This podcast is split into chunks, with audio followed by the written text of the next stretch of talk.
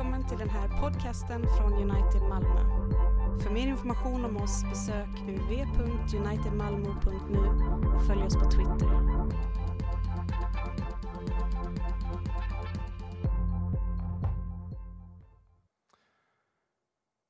Gud, du som utgav din son i oro och ångest och lät honom bli prövad, hjälp oss att följa honom.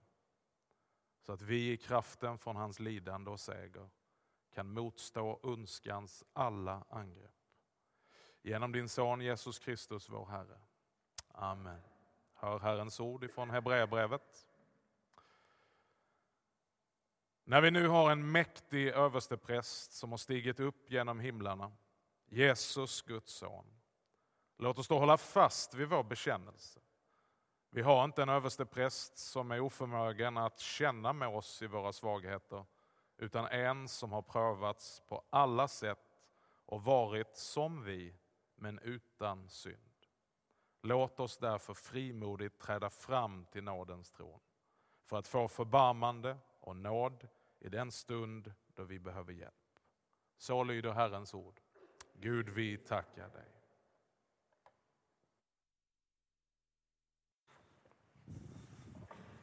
Här är ett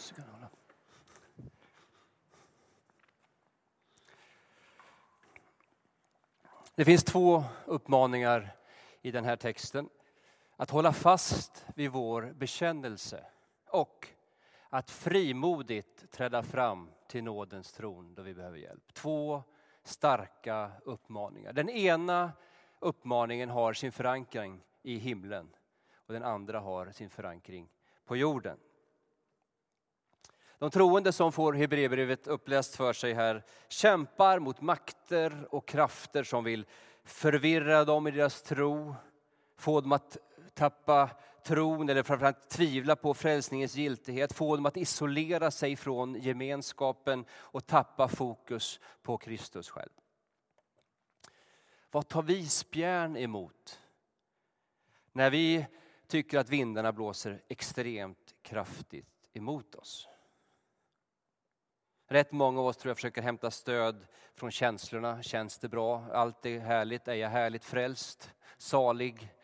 Eller så försöker vi få omgivningens bekräftelse. Jag är väl ändå okej. Okay. Eh, ni tittar på mig nu. Visst predikar jag bra? Hallå? Robban ler lite. Eh, tack för den starka uppmuntran. Eh, vi försöker få till de rätta livsomständigheterna. Men för att kunna stå fasta och vara förankrade så behöver vi vara eh, förankrade i någonting som inte kan korrumperas, någonting som inte kan skakas eller förändras. Och var finns den platsen? Jo, i himlen. Och, Orlando, har vi eh, powerpoints? Eller? Ja, det har vi. Vad bra. Jag glömde kolla med dig innan. Men för Hebreerbrevet säger så här, var, var har vi våran förankring? Jo, i kapitel 6 och vers 17 så står det så här. Då nog Gud särskilt ville bevisa för dem som hans löfte gällde, hur orubbligt hans beslut är, gick han i borgen för det med en ed. Hans avsikt var att genom två orubbliga utfästelser, ni hör de starka orden här, orubbliga utfästelser i vilken han som Gud omöjligt kan ha ljugit, ge oss en stark uppmuntran. Oss som har tagit vår tillflykt till det hopp som ligger framför oss. Detta hopp är vår själs ankare. Det är tryggt och säkert och når innanför förhänget dit Jesus öppnade vägen för oss då han blev överstepräst för evigt, en sådan som Melkisedek. Vårt hopp är vår själs ankare. Det är tryggt och säkert och når innanför förhänget. Men vårt hopp är inte baserat på vår själs styrka eller på vår intellektuella förmåga att tro. Framförallt i västerlandet har vi lagt hela tyngdpunkten på vår tro, på vår intellektuella förmåga. Förstår jag? Kan jag reda ut begreppen? Hur, hur kan jag liksom räkna ut mysteriet? Men vår själs styrka är baserat på Guds löfte. Och här tror jag vi behöver återvinna det som fäderna betonade, nämligen att låta Guds ord, det som Magnus var inne på här vid syndabekännelsen, vara vapnet i den andliga kampen.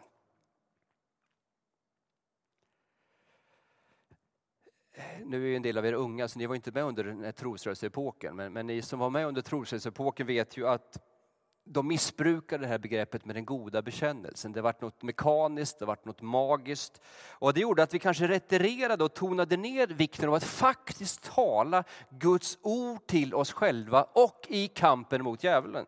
Är ni med? För i stunder av anfäktelser så behöver vi på nytt bli frimodiga att bruka andens svärd som är Guds ord. Att hålla upp trons sköld, som Efesierbrevet talar om i, i sin eh, beskrivning av den andliga kampen, det är att just hålla fast vid denna bekännelse. Att stå fast, att inte vika sig, utan stå där, vad som än händer, och bekänna den verklighet som Gud bekänner sig till. Märker jag att jag är lite inne på trosrörelsespåret? alltså att bekänna sig till den verklighet som Gud bekänner sig till.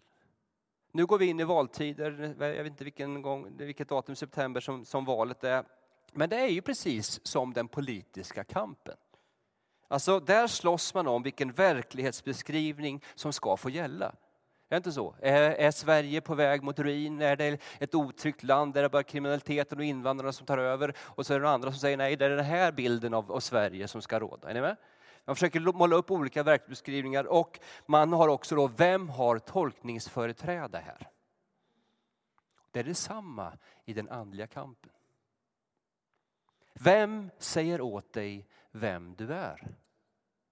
Vilken röst talar in i ditt liv och beskriver verkligheten? Vem har tolkningsföreträde? Är det Instagrambilderna? Är det reklampelarna? Är det liksom dokusåporna? Är det filmerna?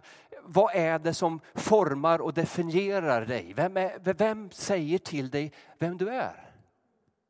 Vem är det som får tolka ditt liv och ditt livs omständigheter? Jo, speglar du dig mot de sociala medierna så tolkar du ditt liv utifrån alla har sina fantastiska fester, är så fruktansvärt duktiga på att baka, har en enorm kreativitet med sina barn och de skapar pussel och de åker ut på skidresor. Och här sitter jag i min misär och så tolkar man sitt liv utifrån alla dessa bilder. Och inte minst, vem få sista ordet i ditt liv. Alltså för det, vi, vi, kan ju inte undgå att höra alla röster, alla tolkningar, alla verklighetsbeskrivningar. Men vem får det sista ordet i ditt liv? Jo, Guds ord. På det sätt som Gud beskriver verkligheten. Och dagens första evangelium, för jag har två evangelium i, i samma budskap, men alltså det är två punkter, det var det jag menar. Dagens första evangelium är att eftersom som det stod i texten. Kristus har stigit upp genom himlarna. Det betyder alltså att han har vunnit evig seger. Så är det hans verklighetsbeskrivning och det är hans tolkning som väger tyngst i vårt liv. Och vad är då verkligt? Jo, vad säger Hebreerbrevet? Men eftersom han är till i evighet behåller han för alltid sitt prästämbete. Så kan han också nu och för all framtid rädda dem som nalkas Gud genom honom eftersom han alltid lever och kan vädja för dem. Det är evangelium. Det är verklighetsbeskrivningen. Det är det som har tolkningsföreträde i vårt liv. Eftersom han alltid lever.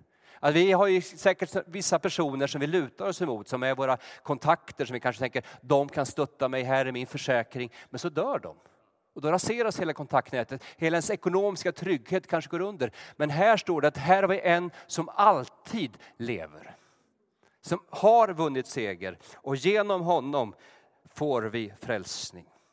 Amen. Det var min första punkt. Den första uppmaningen var så, håll fast vid bekännelsen. För din bekännelse, ditt hopp, ditt själs ankare är rotat i någonting som inte kan korrumperas, förstöras eller förändras av världens makter. För den har sin förankring i himlen. Den andra uppmaningen är inte förankrad där uppe utan här nere. Rättare sagt i inkarnationen. Många av våra problem vill jag säga som människor bottnar i att vi inte har förstått inkarnationens härliga budskap. Det går inte att greppa. Det är ett mysterium. Det går inte att räkna ut. Men man kan meditera över Jesu människoblivande och därmed få tröst och hjälp. Och det här var en viktig sanning för kyrkan och det är en viktig sanning. För om inte Gud är både sann Gud och sann människa, då är vi förlorade. Och de diskuterade detta eh, mycket och länge och år 451 så fick de till denna fantastiska formulering. Jesus Kristus är sann Gud och sann människa. En person i två naturer. Det gudomliga är av samma väsen som Fadern, den mänskliga av samma väsen som vi. Dessa är i honom förenade utan åtskillnad, sammanblandning eller förändring. Där har ni någonting att tugga på nu de närmsta 30 åren. Kommer ni på vad det där innebär, då kommer ni att bli härliga människor. Det finns mycket att säga om dessa pregnanta meningar, men vad stod det i det som var dagens text? Vi har inte en överstepräst som är oförmögen att känna med oss i våra svagheter, utan en som har prövats på alla sätt och varit som vi, men utan synd. Jesus har varit som vi. Inkarnationens budskap, sann Gud och sann människa. Men vi har väldigt svårt att ta till oss detta ändå. Eller hur? Alltså, trots att vi nog, i alla fall om du har din bakgrund i kyrkan och har varit med på julotter och julaftnar och läst jul. Alltså vi kan ju nästan julevangeliet utan till men ändå tror vi inte på det. För vi, vi tänker ändå att Jesus, jo, jo, vi säger ju det med munnen. Jo, jo, han var fullt ut människa. Men när vi tänker på det liksom med, med, med hjärtat, då är han ändå någon, någon form av supermänniska. I alla fall så har jag lätt att tänka så. Alltså vi tänker så här, ja, ja, när, när frestelserna kom mot Jesus, då hade han ju sin superkraft ändå. Alltså de landar på axeln och han bara, bort med den, kommer nästa, bort med den, bort med den. Alltså det, det, det är ändå så, Jesus är ju, svävar ändå typ fem centimeter över marken hela tiden. Och i en slarvig läsning av Hebreerbrevet 4 så kan vi ju bli lite modfällda.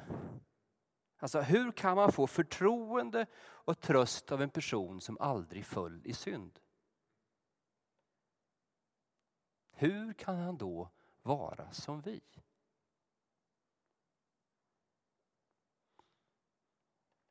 Tänk om du sitter på ett eh, möte med, med, med, svårt missbruk av olika slag. Så sitter Jesus där. Han har aldrig fallit. Får man förtroende för honom då?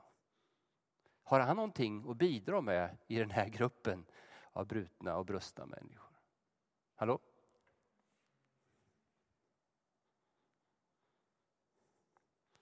Hur är det med oss? Temat för den här veckan är ju i prövningens stund. Jo, i prövningens stund viker vi ofta tidigt ner oss och behöver därmed inte möta fiendens hela styrka. Men för den som står upp och inte viker ner sig, han eller hon får ju möta fiendens hela styrka. Alltså om jag skulle ha armbrytning med Magnus här, då skulle jag ju vinna lätt. Är ni med? Han skulle aldrig behöva möta min styrka. Men Sara däremot, då då skulle man känna, nu, nu är det motstånd. Nu måste jag använda alla mina muskler. Ja, ja. Hänger ni med?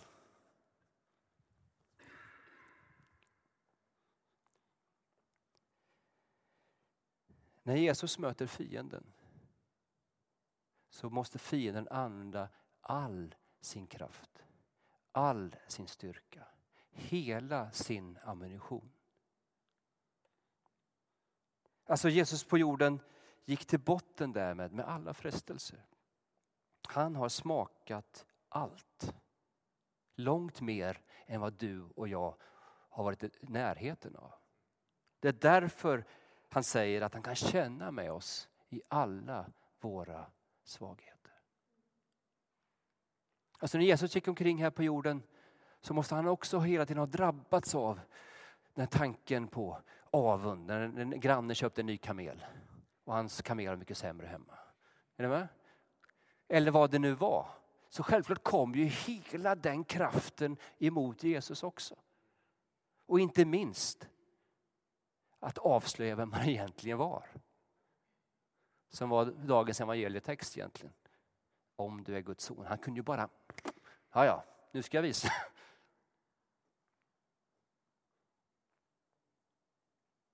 Det är som om, om man hade varit kidnappad och suttit fången i, i en källare i två månader. Så kommer man hem och så möter man någon som har suttit fastkedjad i en cell i tre år. Då vet man, den här mannen kan jag prata med. Han vet hur jag haft det, men han har också mycket tyngre och rikare erfarenheter än vad jag har. Därför kan vi med frimodighet närma oss nådens tron. För han vet mer än vi förstår hur vi har det. Det är därför uppmaningen lyser så klart. Låt oss därför med frimodighet närma oss nådens tron i den stund vi behöver hjälp. Men vi blir motfällda för vi faller ju ofta. Men jag tror att många gånger beror vårt fall på att vi tror att vi ska kunna klara kampen på egen hand. Alltså till dess vi har förbrukat all vår själsstyrka. Och sen när hoppet är ute, då först vänder vi oss till Kristus. Men vi är ju bedrarius. Vi är ju hjälplösa från första stund. Och här tror jag att vi bedrar oss om och om igen. Vi tänker, ja men nu så, jag, ska ändå, jag har ändå fått en viss eh, karaktär och jag har en viss disciplin. Nu, nu ska jag stå fast. Och sen märker jag att nu går det inte längre. Det är som om jag skulle vara hantverkare. Jag är värdelös, men det är Ragnhild som sköter allt sånt hemma. Alltså jag från början säger så här, vi måste byta det här öret. Jag kan inte. Men den som är lite halvklåpare tänker, ja men jag kan börja fixa lite. Det är det som man inser att det sprutar vatten överallt då måste man ringa en riktig hantverkare. Lite så är det i vår andliga kamp. Vi försöker liksom, vi tänker att ja, men det här ska jag kunna fixa på en gång tills allting har kraschat. Då först kommer vi till Kristus.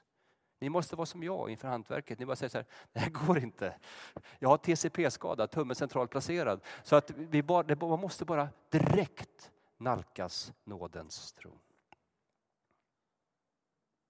Vi är inte David som slåss mot Goliat. Jag vet inte hur många sådana dålig undervisning jag hört. Hur kan du bli som David mot jätten Goliat? Vad har du för stenar i din börs? Var har du din slunga? Vi är inte David. Vi är de fega soldaterna som sitter och hukar i tälten. Livrädda för, för jätten. Vårt enda hopp är att erkänna att vi sitter och hukar i tälten och rösta på att David ska ta striden. Är ni med?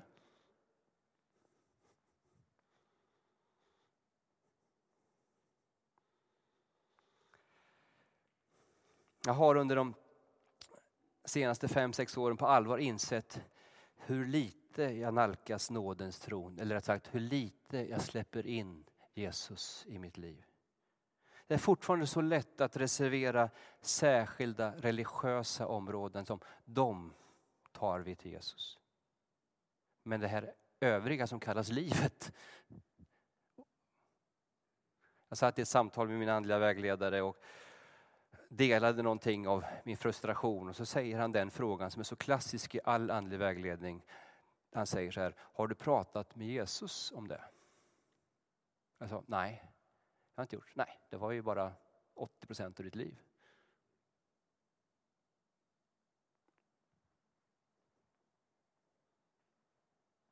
En fråga till er.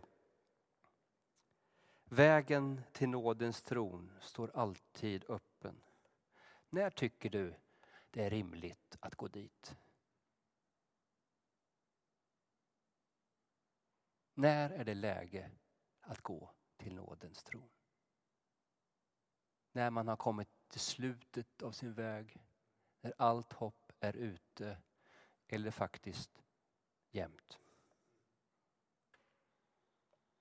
Nådens tron, visst är det ett underbart begrepp? Ja. Där finns inget maxtak och där finns ingen botten. Vi kan aldrig slå i taket. Vi kan aldrig landa. Utan vi kan bara hela tiden uppleva att Guds nåd är ny varje morgon. Så låt oss hålla fast vid vår bekännelse. Låt oss frimodigt träda fram inför nådens tron för att få förbarmande och nåd i den stund vi behöver hjälp.